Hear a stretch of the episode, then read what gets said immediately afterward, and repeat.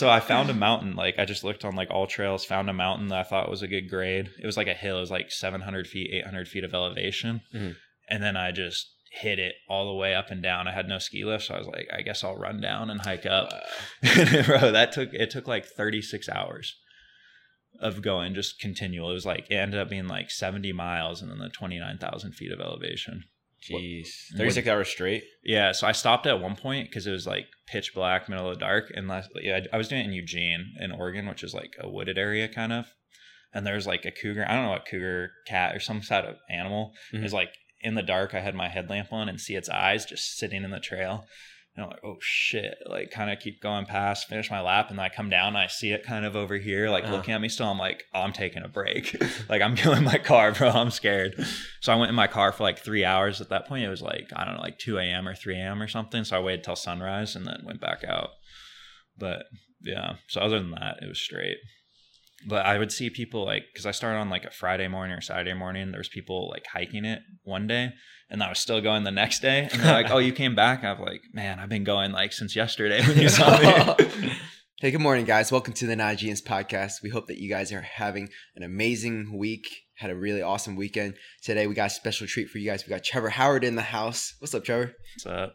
I know. Hate to make you feel so awkward, but dude, this is like your first podcast. We're really It is- excited I to know, have you're putting the mic between us, bro. Normally it's face to face. this is your first time up in the Northeast, right? I know you told me Mhm. that you've been to Florida multiple times. I keep on thinking like this is your first time ever on the East Coast. First time on the East Coast. Went to DC, not Delaware. Yeah, Um, showing me around, I know. taking me to 35 unit owners. uh, what do you think of the Northeast? Bro, honestly, it's pretty similar to the West Coast. yeah. Really? It's, I mean, I, I haven't seen that much, but like, we went in the city. Like, we have some same size city as I'm from. Like, Mhm. it's similar prices to what we have. Mhm. Like, it's not super different. Thank you for being here. Mhm. So, would you be able to tell us a little bit about your origin story, and if you want to go as far as back as you want, and then tell us about how you got into real estate as well. Yeah. So I mean, I got started in real estate because I was engineer, went four year degree, mechanical engineering degree. Was working like as a project engineer, building missile silos, nuclear reactor structures. Sounds super cool. Super boring. You just sit on an Excel spreadsheet. Um, and I was trying to figure out how to not do that because I was just looking at everyone next to me, and it's like you get promoted, you move to this desk, you get promoted, you move to the next desk, and then you see 10 years down the road and you get to be your boss who's you know making like a hundred grand and doesn't want to be there so i was like man how do i not do this um came across the FIRE movement and you guys both know what that is right? Yeah. Oh, can you explain it? FIRE movement financial independence retire early um, invest as much money into stocks as possible and the idea of like you know having passive income to live off of. So i came across that was listening to it on podcasts was like sick. 10 years i invest like 90% of my income. I'll have like a million bucks. I'll live off like 40 grand a year. Because i was living off like i don't know like 8 to 12 grand a year at that point like Wow. dude nothing um like i would go rent a room pay a hundred bucks because the room wouldn't have a wall. Go to Home Depot and build a wall for a hundred bucks so I could save like two hundred bucks a month on rent and like stuff like that. But figured out like doing that and then thought forty grand was a ton of money. um, and then that was the plan. Came across BiggerPockets like everyone does. Um, heard about house hacking, like read all the books and did all that stuff for like a year. Was scared to buy a house. Um, eventually bought one rented out by the room, lived for free while making like a grand a month. And I was like, holy shit, this is the sickest thing ever. I'm making like 12 grand passive, and my whole plan was to hit the 40 grand. I was like, I need four houses, and I already did it in four years. Um, and that's when I started like learning. Once you buy your first deal, Mhm. like you really start learning. I spent a full year like reading every book, listening to like every BiggerPockets podcast. I'd sit there like for eight hours a day at my desk and just started from the beginning and rolled through every single one. And like i realized i learned more buying that first house than like listening to every podcast. Because once you actually look at the numbers you're like oh that's what cash flow is or that's what losing money is and you really like start to learn it. Um, but then went to my next house from there just same thing house hacked it filled the first one with all my friends because i didn't know you could like just fill it with whoever. So i gave that a test run filled it all like in a month but first time i bought like a five bed home then i was like well i'll just add a bedroom and cash flow more bought a six bed home did the same thing. So then I was cash flowing like I don't know a grand off each house while living for free still. I was Mm. like, this is the sickest thing ever. And then I was like, I'll just do this once a year forever. but um, after that, what I do? Oh, I became a broker after that because people were just asking me about it. Got Mhm. my license, and I was like, did like three deals my first month brokering, which was like half my engineering salary at that point. I was like, oh, this is sick. Took like half that like amount of work. Um, and then I learned like that's not how it goes most of the time. Like didn't do a deal for like six months after, but I quit my job and then I couldn't qualify for loans anymore. So I was like, didn't know how that worked fully at that point. Couldn't qualify for anything. So my whole plan of buying one a year on that was Mm. just like done. um, at that point, learned how to do creative finance and seller carries and partnerships, and then that's where it really like started buying more properties that way. Um, then you know bought fourplex, and then I think my next deal after that was actually a 16 unit, and then I bought like a couple more triplexes, a couple more houses, then like a 14 unit, then like a 12, then more stuff scattered in between, and then like a 32 mixed between. Hmm. Um, so that's kind of how I got started. But yeah, just learning creative finance was the biggest thing and partners. Yeah. It was crazy when you were talking about how you used to do missile silo, mis- yeah, missile So, silos, Yeah. and you're on Excel spreadsheet doing these calculations that are just like, what are these numbers even yeah. equating to? It's- do- yeah. like it's- you you mess up like one little like point zero zero zero Mm-hmm. one percent of something and something probably blows up and it's like well Yeah. I just killed this many people probably No, no, no. So that, that's not what I was doing. That's not what I was doing, bro. I was literally like, people give you plans, and you go talk to the people on the floor welding stuff together, and you're like just managing it. So there's like when you think engineer, it's like one percent of the engineers actually know how all that stuff works and are doing like all that.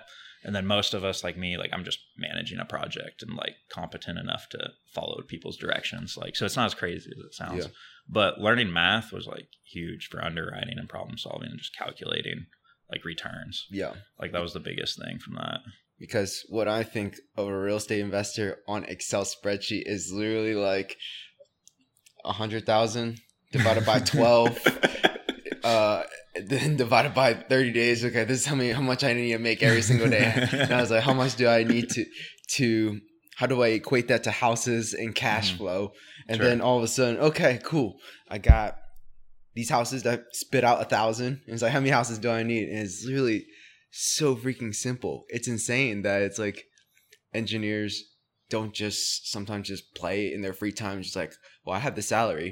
If Mhm. i were to figure out like what are the other opportunities that equate to this salary hmm this pay per month it's like what other things could i be doing that Yeah. doesn't burn my brain and makes me feel so tired and burnt out by the end of the day Yeah. every day i don't know do, do you ever have conversations like that with your coworkers when you're back at the engineering firm Dude, it's no. Um, because I mean, I was like, you know, 18, like, or no, 22, 21 right out of college.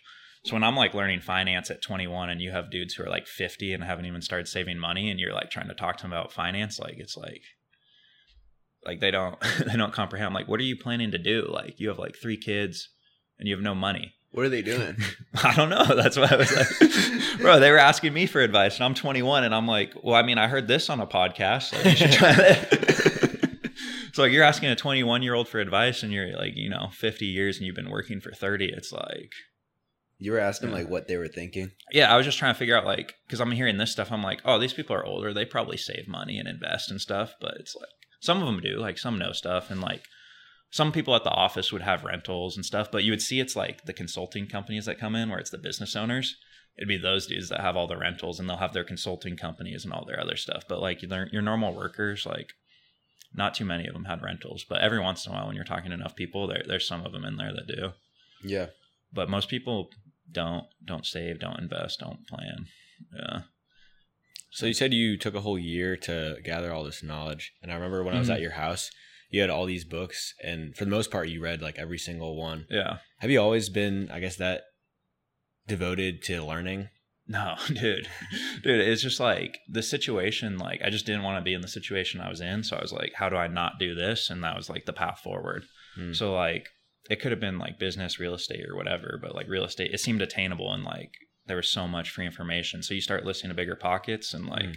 they tell you what to do. Like Brandon would be like, Hey, underwrite hundred deals. and you'll learn how to underwrite. So I would go on LoopNet and I'd underwrite 100 deals and like I learned how to underwrite.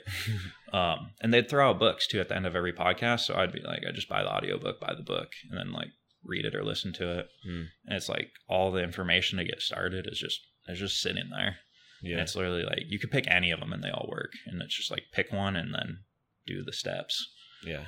But most people just like, and I did that for a year, right? Like I could have bought a house way sooner, like after the first book I read, but I was scared. Like the first deal I did was the scariest deal out of all of them. So one of the things that I think about when it comes to taking action Mhm. is actually knowing what you're looking for. Sure, you could be like, yeah. "Yo, go underwrite 100 deals," Yeah. and then I'll be like, "Okay," and then um, but then I get the, to the the computer and I'm looking at the deals and I'm like, "What the hell am I underwriting for? hmm How, what what am I trying to do?" So it's like, Uh-uh. how do you know what you're looking for? That's pretty much what I'm trying to figure out. Yeah. So, I mean, I was just doing those to learn how to underwrite, to do math. Cause like underwriting an apartment complex versus underwriting like a house, like it's not exactly the same, but it's the basic concepts are. So, I mean, I was just trying to learn like how to calculate returns. So when I go buy a property, like I know what my return will be. For most people starting out though, like I only had one option that I could think of. Like I didn't know how to do a seller carry. I didn't know how to do all this. Like my option that I could think of was I buy a house and rent out the rooms. So I was like, I'll do that. So like it's e- it's honestly easier with less resources and like just starting out because you have fewer options. Mm. Like if you had the Oh. knowledge you had today, dude, and then you tried to start out, you'd be like, you wouldn't know what to do. you wouldn't know what to start with. So I guess it's like, oh, if you only are able to put three and a half percent down from the FHA loan, Yeah, do it's it. like you can only get these single family houses. You're just gonna underwrite single family houses Yeah. with three and a half percent down, and then Mhm. figure out how much rent is gonna come in and what's what type of Yeah. expenses are you gonna have. Exactly. Yeah. Okay. So I mean, yeah, just starting out, just do do whatever you can to start. Like it's better to do something than nothing. Like, Yeah. and most people's problem is the like the first one and getting started. hmm like it's not not knowledge like there's people that knew know like so much about real estate from like all the books and everything but don't own any properties like it's like just buy one So what caused you to, I guess, take that action? dude again it was just like the plan to not have to have a job like have the option to work and like figuring out how to do that and then just seeing all the people who did it like you if you like see what they did like they lay out all the steps for you. So it's just trying to repeat that. Hmm. um, whether that be like you can do it with stocks. Like i was just putting everything in the S&P 500 and it's like that would have worked. It would have took longer or you make more over time and invest more. But like it works. Like Yeah. Today, Trevor and I were at lunch with this like 60 year old dude who's been in real estate for like the last 30 to 35 years. And it, it was crazy because it was like Trevor and I were just reflecting on this guy and his life story and what he has shared with us. And it's literally not super well connected with anybody. Had to figure out the entire real estate game on his own mhm. don't know these different creative strategies. He was just doing, he was just buying houses. And he stopped buying for like 20 years. he stopped buying 20 years ago yeah, he could have had so many He had Like- 100 units at one point. yeah And what, one biggest catalysts was him like, what, cassette tapes and oh dude, TV infomercials. yeah It was like $300 worth of education. yeah And a lot of people would be like, oh, that's a scam. dude it's yeah he bought he said he bought a cassette tape for 300 bucks and it told him how to buy houses. He and split it with five with people. five people because he didn't want to spend the 300 bucks. Bro the craziest story. So um because we'll cold call on deals and like write letters and do all that. I wrote a letter to all these owners. This lady calls me back and like in the letter i just say like hey i just want to hear how you got started and like hear your story because i was just trying to learn. This lady calls me and i ask her how she got started. She was like 80 at this point owned like 20 mil worth of real estate like a single lady she moved here as a maid didn't speak english she bought a book that was called like how to become a millionaire with real estate and she's like i just read the book and did what it said and she didn't speak english made below minimum wage and she turned that to like she's like i just did what the book said like What were the main things that the book said? Did you ever? dude i don't out? remember at this point Okay. like because i was just trying to buy her stuff too Okay. but like it was cool to hear like she shared the whole story and i was asking her questions but there's like that's not like uncommon like there's tons of people like i had like five people respond to the letter and they all had the same story it's just different books and different things but she they're like i just read one book and then did it Dude, it's crazy because we're gonna be in that like 60 year old guy's shoes in Yeah. like the next 35 40 years or whatever Mhm. and then they're gonna be like, "Oh, how did you guys get started?" It's literally gonna be the same exact story, I listen to BiggerPockets. Like, Yeah. It's like like, what's a be- podcast? and then it's gonna be like AI and flying saucers in the future, and then we're just gonna be like, "What the hell is a podcast?" Because everything now is mm-hmm. like you could be on Steve Harvey's show, and they are, will have already recreated, reincarnated mm-hmm. Steve Harvey, and they're just like wearing the goggles, and they're just like in his studio. It's Yeah. like. What do you mean you guys listen to podcasts? You guys just weren't there? yeah. it's like what? Bro. It's gonna be a different world someday, and then we're gonna sound like major old timers if Mhm. we're not just totally obliterated by AI.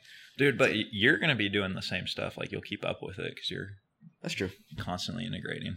You're not gonna be like those dudes who just like let it let it go. Like there's dudes who stay up with it. Have you ever met an old guy that is actually good at using the computer? Like if somebody is, if somebody is if somebody Yeah. is actually like a lifelong learner, Mhm. sure, but then it's just so far fetched in some ways because it's like they go from doing yeah. pen, paper Mhm. for everything, Yeah. books, everything, and then you're telling me now everything's on the computer and you can send this email out and Mhm. communicate with whoever you want, and now you have an iPhone. It's like, I mean, you meet a lot of old investors and stuff like Yeah. that. Do any of them seem sharp or have proven themselves sharp in that adaptation? What do you consider old?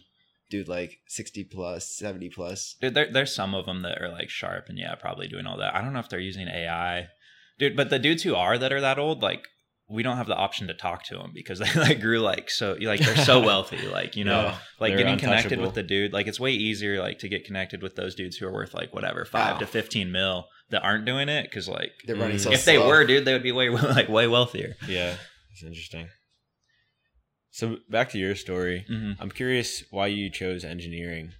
Oh, um, that was just what I was told to go do. Like, I was just good at math, so then I was like, they're like, I guess you'll be an engineer. I was like, okay, like, dude, like, I wasn't at the point where I was thinking about it. It was just on the path of like, your family tells you you're going to college and like doing this. So I was like, I guess that's what I'm doing. I guess I'll get a job and like do all that till I actually. I started thinking about stuff once I like actually discovered podcasts and I saw like oh, people are doing like not nine to five jobs, and like there's there's other options. like, so like the first thing, like I didn't even know podcasts existed till I was like a senior in college, and like heard my first one, and I was like, oh, this is cool. Like these people are doing like stuff that I haven't heard of, Mm, and that like opened my mind to it. Mm. yeah. But yeah, my plan was I didn't really have one. I was just following along with everyone else, like doing what Mhm. most people do, just going to school. Just flowing with life. Yeah, like Do what everyone else is doing that's around you. Yeah. I mean, college was fun still. Like, you'd work like homework for like two hours a day and then you'd work a little bit and then go mess around for the rest. Yeah. Like, but like, I was thinking, like, if I knew what you knew while you're buying houses in college, like, I was like, Yeah. holy shit. Like, I thought I started young. yeah, it's like we're doing a lot of random things, and my friends are just like all confused, like what is going on. it, it really like disrupted the pattern of what was normal, like Mhm. just me buying houses or me just hanging out with these people and talk about like so obscure topics that even their parents don't have any clue what is going yeah. on. And that that's the thing too, because like once I got into it, you start like nonstop talking about it because you're like, this is crazy. Like, how do people not like? How's everyone not doing this? And people just don't care about like real estate or finance or anything. Like, there's very few amount of people Yeah. So like you find people that are like you guys who are into it, and then you click Yeah. with them. How did that affect your relationships once Mm. like you started talking about these things that you were super interested about and all of a sudden like everything else that was your previous Yeah. life was not as interesting to you anymore. Yeah, you just kind of move away from it, honestly. Like I still have all those same friends, like close Yeah. with them, but it's just like you don't relate the same. Like you're just doing such different things, and they just don't care about like that stuff. Mhm. And you're like, most of them are just kind of doing like what I was doing. Like you're doing the same every same thing every single day. Like this year is the same as the next. Like not much is changing. And like, there's nothing wrong with it. Like, just do whatever you want. But like, I just didn't want to do that. Like, you probably see the same thing too. Like, you just kind of Yeah. grow apart. You make new friends, and but you still have the old ones. Still, like, they're still all good people. Like, I like Mhm. them all. Yeah. You just don't hang out with them as much because we're not doing the same stuff. How did your family react to when they found out? you Dude, were when you're doing? like, because I was like 21, 22 when I was buying that first one, they're like, "You're buying a house," like, and I was trying to explain like how I'm gonna rent out the rooms, and they're like super confused, like, "You're gonna rent out rooms? Like, what do you mean?" Um, so they they didn't want me to, or they like they weren't a fan of it. They just couldn't comprehend it, and I just kind of was like, all right, well, I don't need them to do it. Like I had enough money at that point because it's like three percent down, three and a half, like fourteen grand, like, Mm. and I was making like fifty two to start or something. So saving enough every like pretty easily for that. Yeah. So, what other things do you like to do that challenge you? Oh yeah. Um, all those physical challenges we've talked about. So like I've tried like the marathons, like pull up challenge challenges, like all the stuff David Goggins says, like the four x four x forty eight. You hit hmm. that too, right? I never did. Oh, you it. never did No, it? dude. Oh, we were supposed to, weren't we?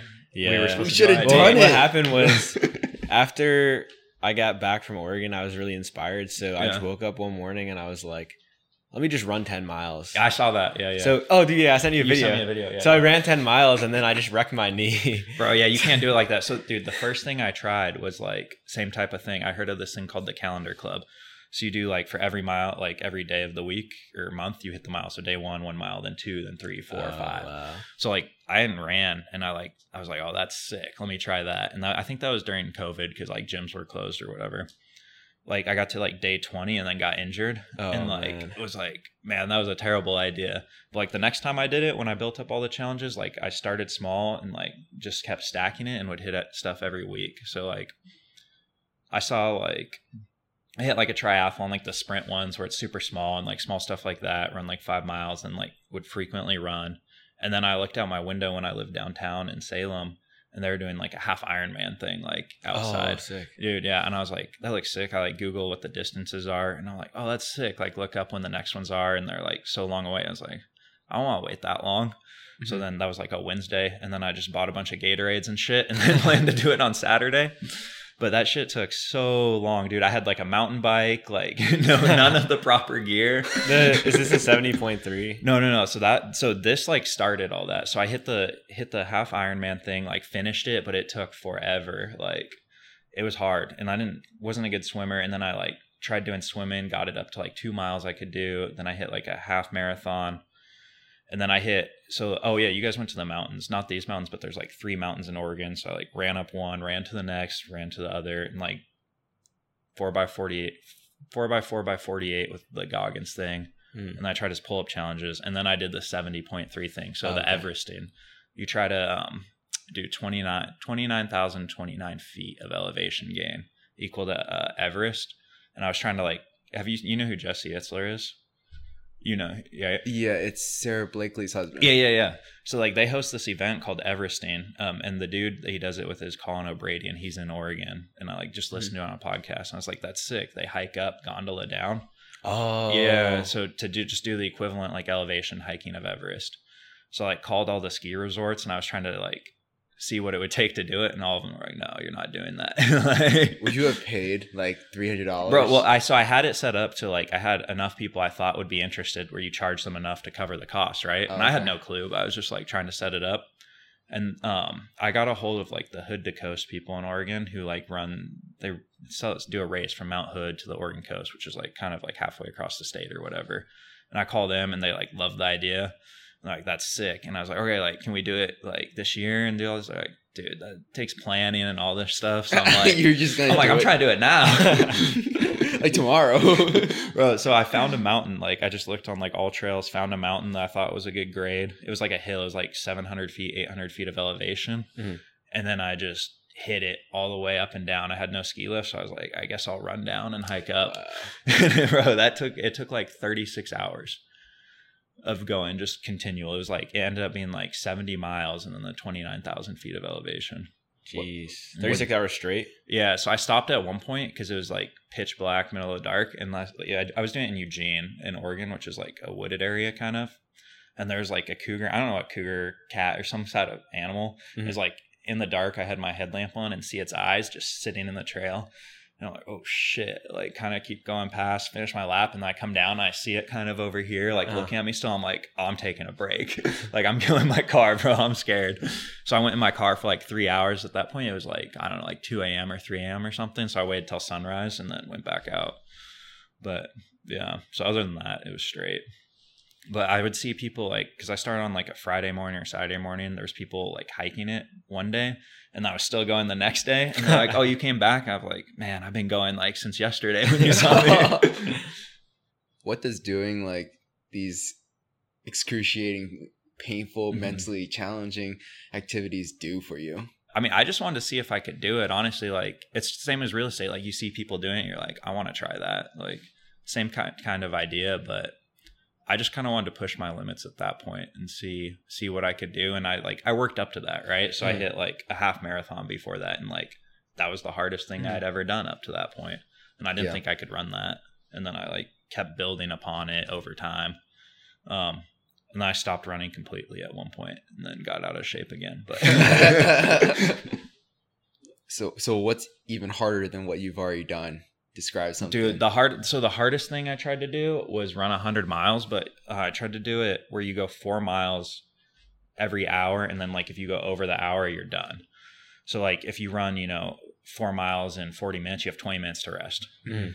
And like that was hard because like by the time you're like in the 40 range or 30 range even, like you're pausing every single time and you sit down, get a snack, and you're like, fuck, do- I got to get back up again. Like it's raining. Like at that point it was just cold and raining get back up, go back out, and it's just like sit back down, fall asleep for five minutes, and that's that was the hardest thing by far. Like I think that would have been easier to like continually go. Just the stopping of it like made it like hard. So I Uh, failed that thing. Like I made it to like I was trying to get to the hundred and it would have taken like, you know, 24, 25 hours. And I made it to like somewhere between like 40 to 50. wow. So that would have been like 25 rounds Dude, yeah. of. So it's like every one hour on the hour, four Mm, miles. dude. what? Bro, people thought I was crazy. Like I picked this uh, like school to do it at because they had this track around. It was like the perfect like distance, mhm. and they had all the kids soccer games going at that time. So I was there for like like whatever twelve hours, and I was just going, going, going, going. And people are like, "What are you doing?" And I'm like, "I'm trying to go to hundred miles." And they're just like, "What?" Were you eating during that time? oh yeah, yeah. I ran out of food though, and then I would like be on my phone like ordering Chipotle delivery to drop it off at my car. And, like, Yeah. But yeah, I would eat. What did I eat? Like I just bought whatever foods. Like that's the thing. Like I didn't know anything about was nutrition. Like and getting Mm. electrolytes. So like the first like half marathon I tried, I didn't know what electrolytes were, and I like trained for it and did like proper training and everything. Made it to like 11 miles, and then just like Oh, was really? gassed. Like I didn't Wait, in why. a marathon? half marathon. I've done. I've tried one marathon, but that was like same type of thing. Like me and my buddy were like, "Hey, you want to try a marathon this weekend?" And we just- So, if you were to do a half marathon again, Yeah. would you like bring some sort of snack on the way? Yeah, like the the Gatorade chews I started taking Okay. that thing, like stuff like that. That helps a lot. Interesting. Dude, half marathon's too small to have food. You're just gonna run it all the way through. Bro, that's what I thought. Yeah, but like, no, well, they say at least with Ironmans that Mhm. you should be eating, and uh, it's like the same thing basically in terms of just cardio. I think it's like 100 calories an hour or something. No, it's two. It's actually two hundred. 200? Okay. Well, I guess it's dependent on the person, but it's Yeah. two hundred every hour. Yeah. yeah, and I don't know the proper way to do any of this. I was just like, Yeah. I was just going for it. I was That's like, that looks cool. Let me try. It's fun. We're Yeah. doing a mar- half marathon. September Oh, 30th. yeah? November thirtieth, and then I'm well. I'll, I would like to do a marathon. Dude, I think it's November nineteenth. Yeah, the marathon is by like that was like, you know, I did that one in like four. I was trying to do the half in like under an hour and a half, but like the marathon was so hard because just on the road it's so boring. Like, Yeah. bro, it just sucks. I really my goal is to break three hours, but Let's get let's go to Boston. dude. But- That's so fast. Like, Why don't I'm not in I'm not in that shape at all. But that's my goal You at least. It's this it's six fifty pace for this one coming up. No, no. Well, yeah. What? So I wanted. I think like I'm just gonna try and do the half marathon at 650 pace, and then Okay. depending on how that goes, then I'll try and double Dude, that. at so the, 650. the tip for that, because I was trying to do the half in an hour and a half, so same pace. Mhm. The tip is to not like you're gonna get too excited at the beginning and like go Mm. way too fast, dude. I was looking at my pace and I was killing my pace. I'm like, dude, I'm gonna crush this time, and I think that's why I ran out of like electrolytes or whatever. Yeah, you ran out of gas. Yeah, because I was just like killing the time, and then all of a sudden, just done. Dude, there's Yeah. just something about running in a pack or running in a crowd that just boosts your adrenaline to the Mhm. point that it doesn't even feel like you're running fast at all, and you're just like blazing, Really? and you're just going for like you're probably good for like two, three, four miles. Then the adrenaline wears off, and all of a sudden you're getting scorched. Yeah. scorched. You know, Yeah. it's just like wiped out by your own like your own body is like telling you Mhm. you're not that guy. You're not that guy. and then it's just like you're right. You got to start off running like your 720 pace that you've been Yeah. training like regularly that you can run 720 pace for like eight miles straight without stopping.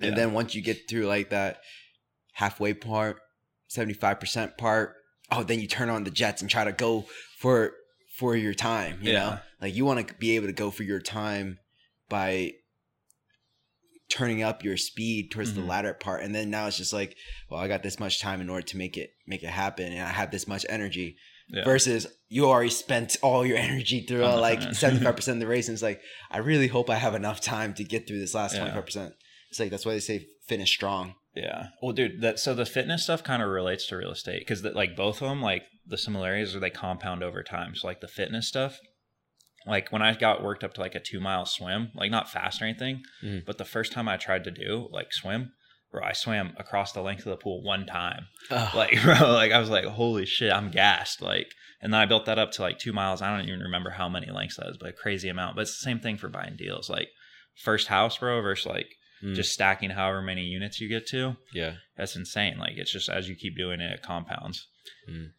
so what are some things that are still on your bucket list that you want to accomplish or Mm. is it kind of a year by year thing for you It's been year by year so far because a lot of that stuff like it took a couple of years to get to. Like like the three mountain thing when I like because that was like thirty thousand feet and like I don't know thirty two miles. Like you would go up one, run like six miles to the next, and do all that.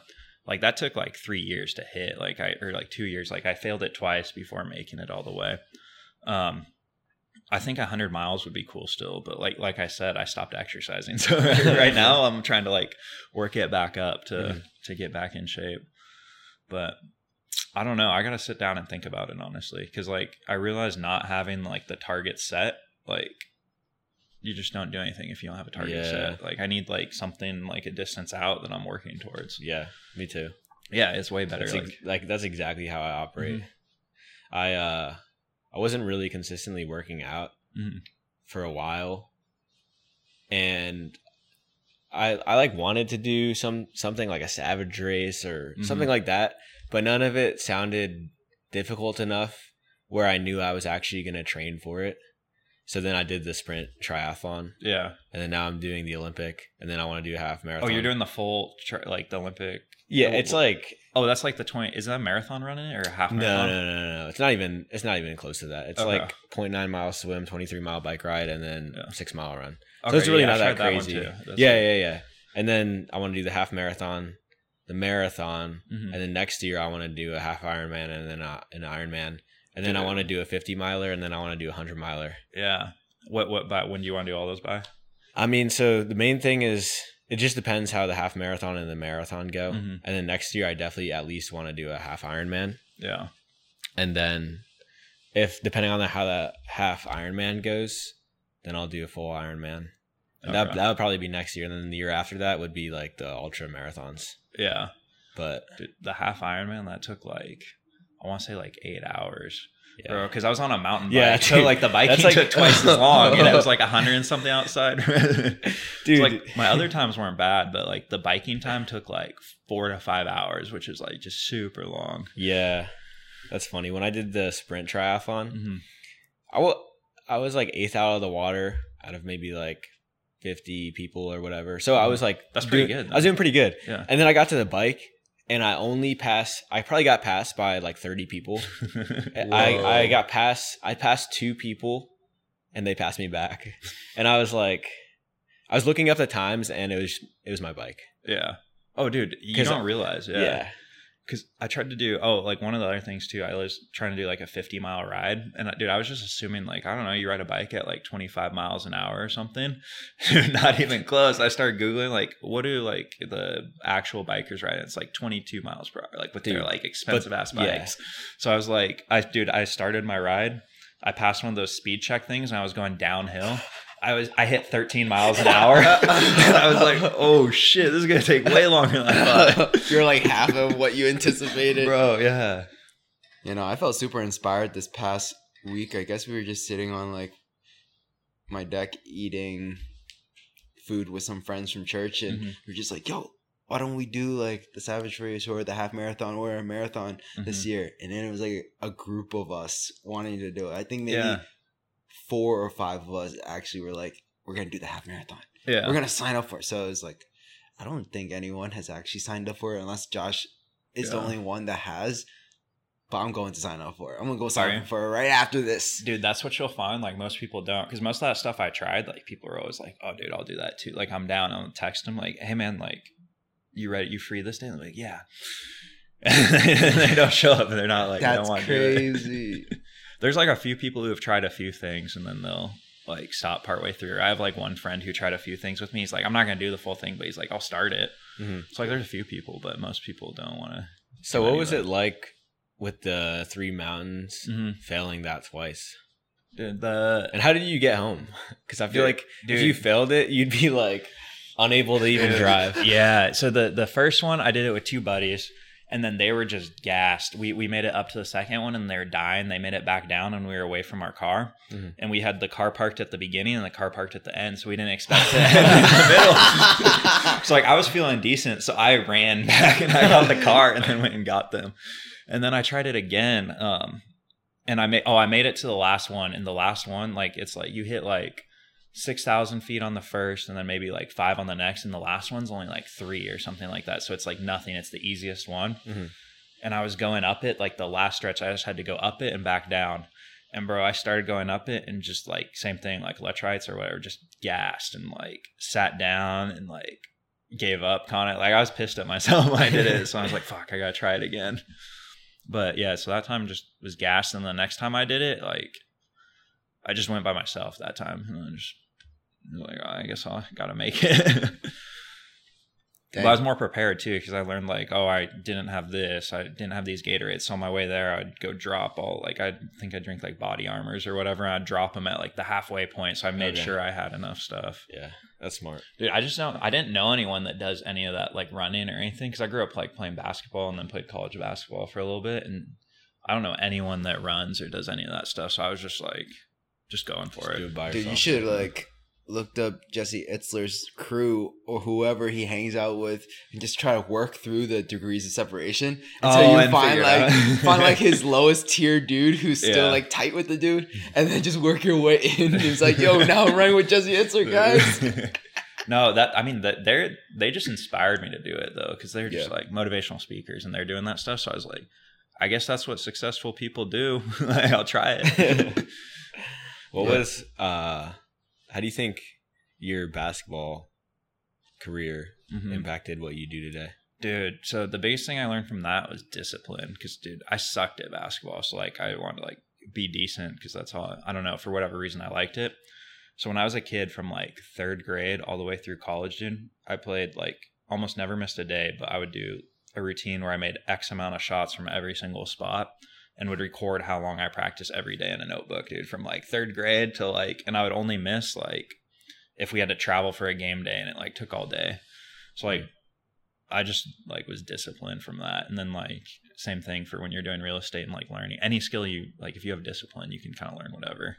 Yeah. So I don't know why I did it. Like, dude, I would do like eat no candy, no sugar because I like read a book when I was in like fourth grade that like you'll be better at sports if you don't drink soda. So I was like, okay, like, I guess I won't do that. Who's Wow. the dude that climbed that um, Mount Cap in Yosemite? Alex Mm. Honnold. Alex Honnold. Oh. Alex Honnold. He wrote down like every single move. He like remember. Yeah. Did you ever watch that that movie Free Solo? No, no, I never did. Oh, you gotta watch Free Solo, dude. It's sick. Bro, I didn't have Wi-Fi for a long time. Oh, now you didn't do. watch Netflix. Dude, that's a movie worth watching if you want. Yeah. I don't know. I think that's something you may be interested in.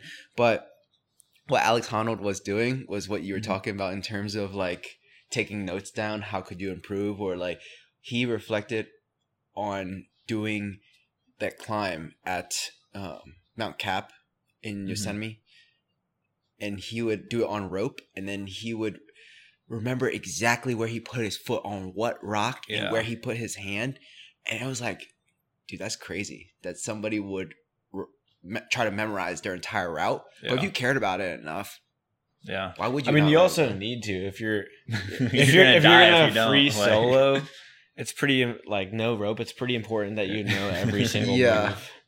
Yeah. So you basically need to create a formula and you need to create like a methodology in order to accomplish that.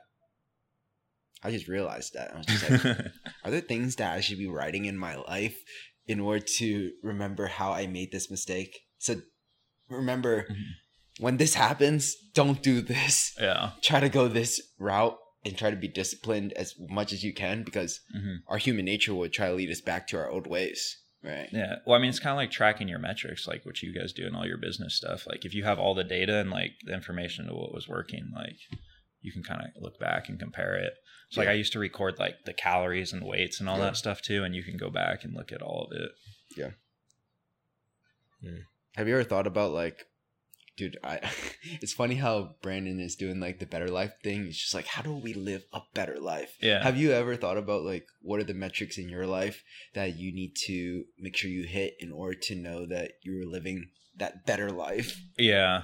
No, I probably should though. Like, I mean, you got your basic ones like wealth, like health, family, friends. Sure, but like, what do you care about specifically? What's on your board? Yeah, I've thought about it a little differently. Like I was trying to think about like what what I like to spend my time doing and like what you need in every activity and it's like you need a community and you need like an unlimited growth potential and like access to do it. So like when you play basketball, like you have a bunch of other people playing, you can go practice wherever and then you can get as good as you want with real estate. Like we have all these investors, all this stuff. You have all the information available to you and you can take it as far as you want and like everything that I've learned how to do has kind of had those three things. And that's I don't know. That's not answering your question at all, but that's kind of how I think about it. Yeah, no. I mean, those are those are ways to answer that question. I think it's just like personally, when I define out the things that make a better life, like you said, it's like that health. Like, how am I making money? Well, how do I, you know, exercise my creative juices? hmm It's like, who am I hanging out around, and do I Mhm. hang out around them enough? I think that's that's one of the, the big things. It's not. Mhm. I think that's like one of the things that are most easy. It's just like, oh, if I, like, I think the number one thing people say is like, oh, who do you hang around? Yeah, the five people. The five people. Mhm. You're basically the average of those five people, yeah. and I think the biggest true. the biggest metric in my life is oh, who are the top five people that I spend my time around? Yeah, And that's literally how my life becomes. yeah. Yeah, because sometimes it could be really scary. It's like. Dude, I got that one guy in my life. I'm not saying to anybody. You got it's like, Josh, this, dude. this is the one guy. Like this freaking guy. It's like he's making me. Nah, it's like nah. He's not making me do nothing. Yeah. Dude, but the, ownership. the cool thing with that is because we have the internet and books and all that, so you can Mhm. kind of pick like who the, they don't have to be like physically there. Like Yeah, if you're listening true. to like Brandon like on a podcast for X amount of hours, like when you're listening to BiggerPockets, that's like kind of becomes one of those people you're hanging Mm. out with. So yeah, that's outside of the box. I don't really think about it like that. I'm just thinking like people that I physically spend time around. I think most people would think like that as well, but that's that's really that's really true, really accurate. It's like if you like one specific podcast or like three podcasts that you cycle through, and this is just like every week thing, and you may spend 3 Mhm. days listening to all those podcasts, like that's the way that you think. You Yeah. basically used media in order to change your beliefs and thinking. Yeah, it's no, it's super influential. Like, dude, we were talking about it, like how the culture is, like you hate jobs or like quit your job, and that's the whole culture. And it's like, and you made me think about it because like that was my mindset because that's what everyone in the space says is like, how do you quit your job? Working sucks. And you're like, how are you supposed to run a company and have employees if you tell everyone working sucks? Yeah. so like, dude that was a huge mindset shift and what what um what trevor's talking about is you know stephanie betters she we came over to her house and she was just talking to us telling us um a lot of real estate investors are aiming for FIRE fin- uh you know financial independence retire early and they're shooting to you know buy all these rentals do these flips pocket this amount of money and then just F you to like everything else in their life and just go run off into the sunset drink mai tais on the beach. mhm. But then like if you become that guy and then you just did all your work up front and then just like was lazy for the rest of your life, Yeah. what kind of life are you inspiring others to live? Especially if you're trying to be a leader to those people. yeah, And it's just like why why would you do something that you hate? Like like the get the di- the Oh. and the guy that we were hanging out with today is just like you were saying, Trevor, is like, this guy hates real estate. This guy, what was it? What were you Yeah. saying? dude he yeah he built up this portfolio he self-manages it all is kind of like he, he's a cool dude but he like built up this thing could have all this freedom if he ran it better but he's he's making it super shitty because he's there doing all the work like just bitching about it the whole time like he just i don't know what his reason for doing it was like why would you build all that up if you're not going to take advantage of the pros of it like to like he could have created all the time freedom had all the money, like done all this stuff, but like I don't know why he was doing it. Like he just had another shitty job. Like he wasn't capitalizing on any of it. And Yeah. he was worth like, I don't know, we are like five mil of free and clear property. But just Yeah. like bitching about everything. Like, dude, I don't know why. Yeah, and it's like another way that you could spin that to people in which you're Mm. working around is like, yeah, I'm working to create freedom, but create options. And I want the option to be able to work here as Mhm. freely as I want, be able to push the limits, be able to innovate, to inspire. And I want you guys Mm. to all be after the same thing that I'm after. Mhm. And it's just like, I want to create that type of culture where people are just like, let's all pursue freedom so that we can have options and we choose to be here Mhm. you know and i think that's really inspiring where it's just like people will work harder for things that they truly believe in and they want to pour their heart and soul into rather than i'm obligated in order to get this paycheck in order to move my life forward and this is not really what i want to do in the end game anyways Mhm. Yeah it's really sad Yeah. Dude, I, I don't know. That's but you see that a lot because those dudes just like I don't know, they're just chugging along and don't like step back and think about it and they just keep buying more properties and then they just create more problems for themselves because they're just like self managing it, but they don't want to go do the work, but they kind of have to. Mm, yeah And then they have all this stuff and then it's like they just spend all their time doing that and Yeah. like don't don't utilize any of it. Yeah. When we uh, got dinner last night, you mentioned something about how your girlfriend and you Mhm. use like EOS in your relationship.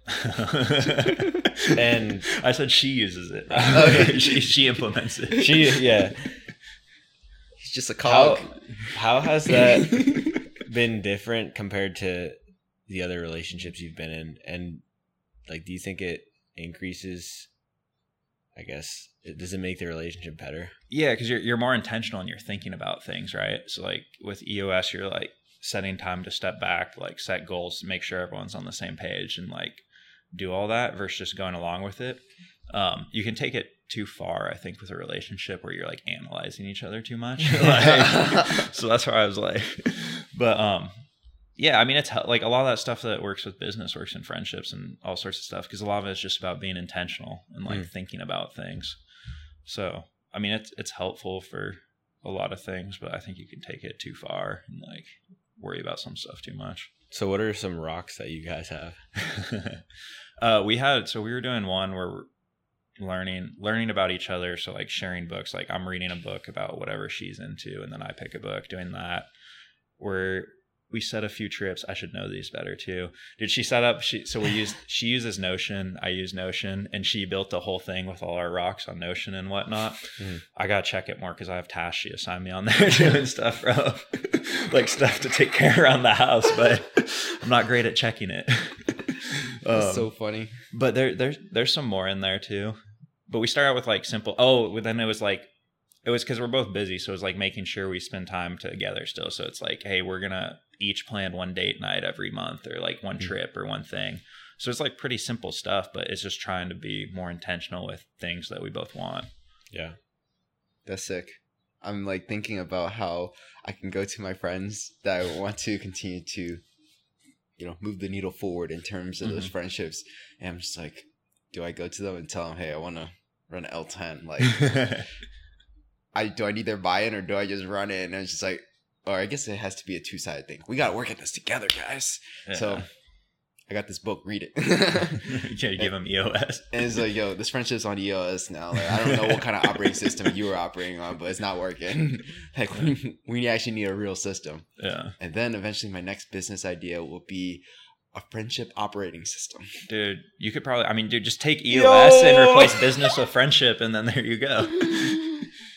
If I started running a friendship operating system business, I feel like really wealthy people will pay me money for that. dude. And then you just hire all your VAs to run it, and you're you're set. yeah, just holding people accountable. Or create a whole software, dude. Cut that out, okay? it's like no. Maybe it's a good idea. Anything could be a good idea, but it's about the execution. What are some of your ideas that maybe it didn't survive execution, but it was like you thought it was a really great idea? Um, trying to do value add properties that I didn't know how to do.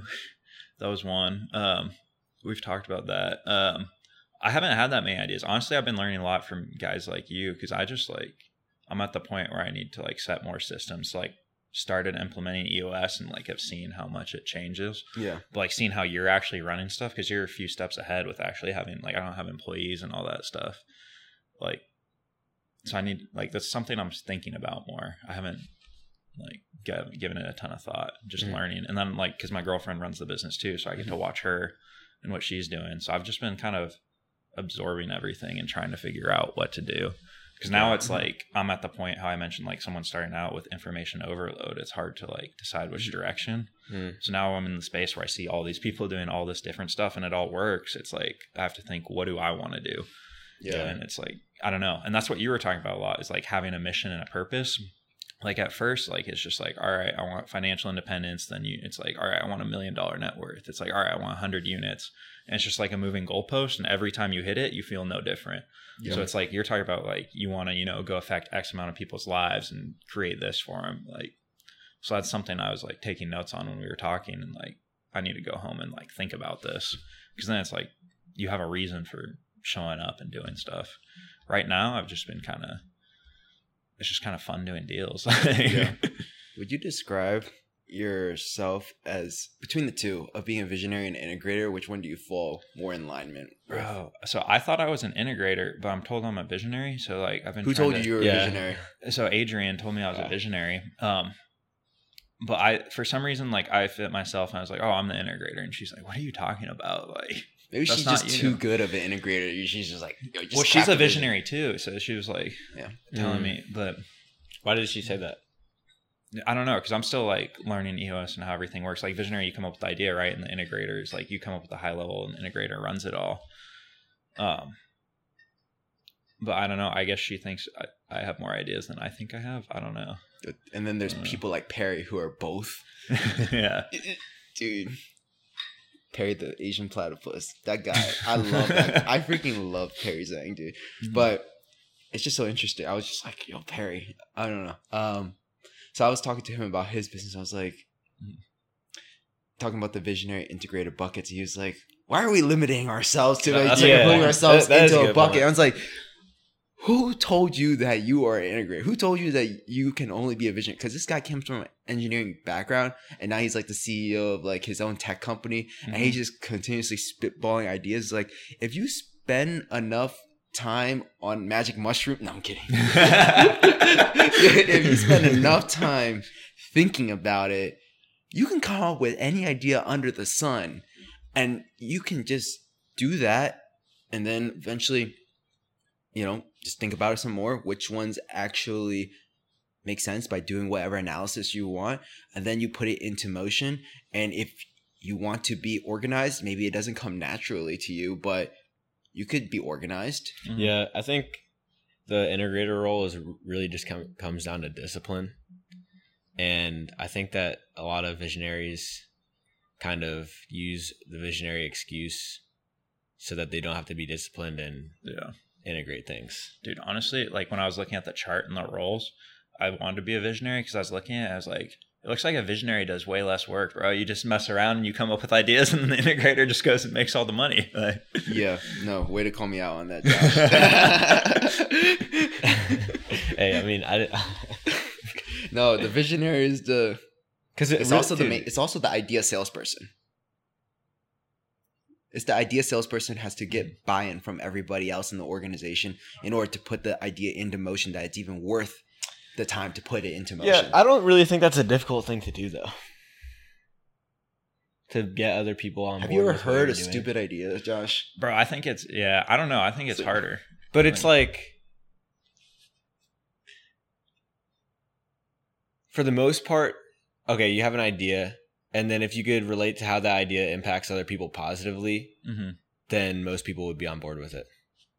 Like, so all you have to do is just have an idea and and then make it unselfish and make it more about the other people and how once again it could impact them positively. And then that's all that's really all you need to get people on board is if if it helps them and it helps people that they care about. And then to integrate it all you need to do is just be disciplined enough to like make sure everything is all your ducks are in, in a row and you have everything you need to complete that idea Yeah. But you can come up with an idea that you really don't care about and you use that formula and it's just like, yeah, I'm trying to put these things in place, trying to make people care about it. But then it's just like kind of artificially manipulating what you started with. And it's just like, to, to the point that it's not really what you originally cared about because maybe you're not being authentic to yourself. So there's a level to it. I don't know. Maybe that didn't really make sense, but in in my head, I was just like, well what do you think you need to convince people to like follow after an idea what are the fundamentals of that it definitely needs to serve other people and something that they align with, something that they can get on board, and it's just like this is bigger than myself. yeah that's definitely a key one has to be bigger than themselves preferably lasting after their death because that's kind of a big thing like if you know what you're working towards is going to end when you die like it's not really that motivating so if you have that and it impa- impacts them positively like Yeah. you could go- for the most part you get kind of morph almost any idea into that No, what I was saying was more so in alignment with like, okay, well, we want to help these hungry children in Africa, but it's like I have no connection to these hungry children in Africa. And sure, that may be really important to do, and there's a lot of important things that we can do in the world, but maybe because of like our own personal experiences and things that really like break our heart Mhm. because we've seen it firsthand, yeah then that's we could speak more personably at you know a first person perspective or point of view so that was more so what i was saying where it's just like yeah you can make a really important goal that is bigger than yourself but you may not truly care about it because you don't have any perspective to tie it to Yeah, that makes sense. But I feel like for the most part, the ideas that you come up with, they don't like they don't just show up out of nowhere because of something you saw that you don't resonate with. For the most part, your ideas are like a reflection of the things that you've you've experienced. Yeah yeah dude, you're gonna start your own company and leave Jesse, bro. Nah. Dude, stop letting him have ideas. Dude. no I'll, I'll go work at josh's next company bro i'll try to add as much value as i possibly can put me on the board say no So, do you have any advice for someone that just got their engineering job and they're talking to all these all their coworkers and they're realizing like, oh wait, um, that's gonna be me. I mean, the advice is just to think more about what you want to do, like step back, like out of the day to day activity of it, and think about what you want to do. Because some people love that stuff. Like some people love engineering, and you can make a ton of money being an engineer. Like it's a good job. Like it was pretty chill. Like no one's yelling at you. Like you make decent money. Um, but it just comes down to like what do you want to do. So like I would really think about it, and that's like not something anyone tells you to do. You just follow the path, and no one tells you to think on your own. Hmm. So like once you start to think on your own and think about what you want, then it's like it's way easier to make decisions. So how do you think on your own when you're only around people that Yeah. I guess don't do that? So I guess it's not even thinking on your own, but you're, you're exploring new ideas because nothing I've came up with is my own idea. Like I'm just copying other people, but it's like my own thought of I want to try that, Hmm. and to do that you have to see like I'm not coming up with like I can go run this like a marathon on my own. Like I saw someone else do yeah, it. yeah. Like I didn't go buy this property on my own and figure out how to do it. I saw Mm. someone else do it. So it's opening up and like ex- especially starting out like you want to learn as much as possible and see all the stuff possible. So if you see something that you're interested in, I would say just start going for it because you'll Yeah. figure out really fast if you don't like it. Hmm. And it doesn't hurt to start many things. Like the biggest step to starting out is like getting started yeah. and then that's like the biggest detriment like what you have right jesse is like you try to start so many things now because it helped you get started with what you have going now but now if you keep doing that you never finish like continue building what you're working on. So it's really helpful starting out, but not as helpful once you get going. Yeah. What got you here is not going to get you there. Yeah. Yeah. So, what are some things that you are personally thinking about? What got you to where you are today? Mhm. It's not going to get you to maybe where you want to be. Maybe like you don't know exactly where you want to be. But Yeah. what are some immediate steps in the short term, near future that you want to implement in order to get to, you know, the next Yeah. elevated level? So I, I mean, I like what you have going on, where you have the whole culture and everything, like, and you know what service you're providing and what you're doing. So like, because I think of it, it's two two different ways. Like you have active income and you have your passive income, like now money and future money. Like I kind of figured out like a base level of passive income and like future money with investments, because like I'm buying all of those deals on terms and they're not paying you day one, but it's like it's real estate. It goes up over time. Your rents are increasing over time on a value add property. Like it takes, a, it's an investment. It takes a while what I'm trying to figure out is like the day to day and how to do that because I like helping people do deals and brokering's cool, but it's figuring out how to make now money doing something you like, like what you're doing, where you're going every day, you have the team and doing all that. So that's what I've been trying to work on. So like me and Dane, right? We started doing stuff and it's so scattered and unorganized. So it's cool seeing what you guys have and you have structure and like all that. And that's why we started using EOS to start thinking about it. So I don't I don't know yet, but like talking to guys like you and then some other people I met a couple days ago, like seeing what you're doing and thinking about it, like it just models like, oh, I should think about that too. Like I'm not gonna do the same thing as you, but I'm gonna ask the same questions and see what you're doing. Yeah. But so I don't know. Yeah. I don't know either. I think it changes all the time over Mhm. time. Like you said, becomes like a moving goalpost Mhm. per se. But when you're very intentional, like once you hit that goalpost and you're waiting to like shoot that next goal, like you're actually being intentional about it. It's like based off of what you have, your current resources, and the knowledge that you built to get to this point. What what is possible, and who else could I help? Then it's just like you're not just moving the goalpost for the sake of accomplishing more. Yeah. So I liked the thing you threw out where you were like, I'm trying to influence people's lives to help them achieve financial independence and like, you know, within my company and outside of like, cause that's cool. Cause like that's was my personal goal. Mhm. And that's kind of what we do right now with helping people invest and like advise and do things like that. So like, that's one thing that was going through my mind of like, how do I do that in the best way possible? Mhm. where I can still make money doing it. Because right now we, like I was saying, we do it for free just all the time. Like people will hit us up and we'll just sit down with them and like most people don't take like do anything with it, but like a few people do. Like how I met Dane, where I'm like, here's how I bought these properties. Here's what I'd recommend you do. He calls me two months later. He's like, hey man, I got a 10 unit apartment. This dude owns nothing. Like not one property, bro. Just calls up, has no money. He calls up. He's like, hey man, I got this 10 unit apartment complex like can you help me like do it i did these first steps but don't know where to go and we're like yeah dude like, and that's like the same same thing that happened with me when i did like my first like 16 unit. It's i i sat down like listened to BiggerPockets. They taught me how to underwrite did all that stuff met my mentor who was not my mentor at that time and like i just went to lunch with him. He gave me some tips. Here's how you find a deal. Here's what you can do. I showed him what i was doing and then went and bought that 16 unit and then called him back and i was like hey thanks man. Like your tips really work. But Yeah. Yeah so that's super cool like they influenced me helped me get to fi and like super cool to pass that on so i think if you can do that for a bunch of people like that's fun Yeah.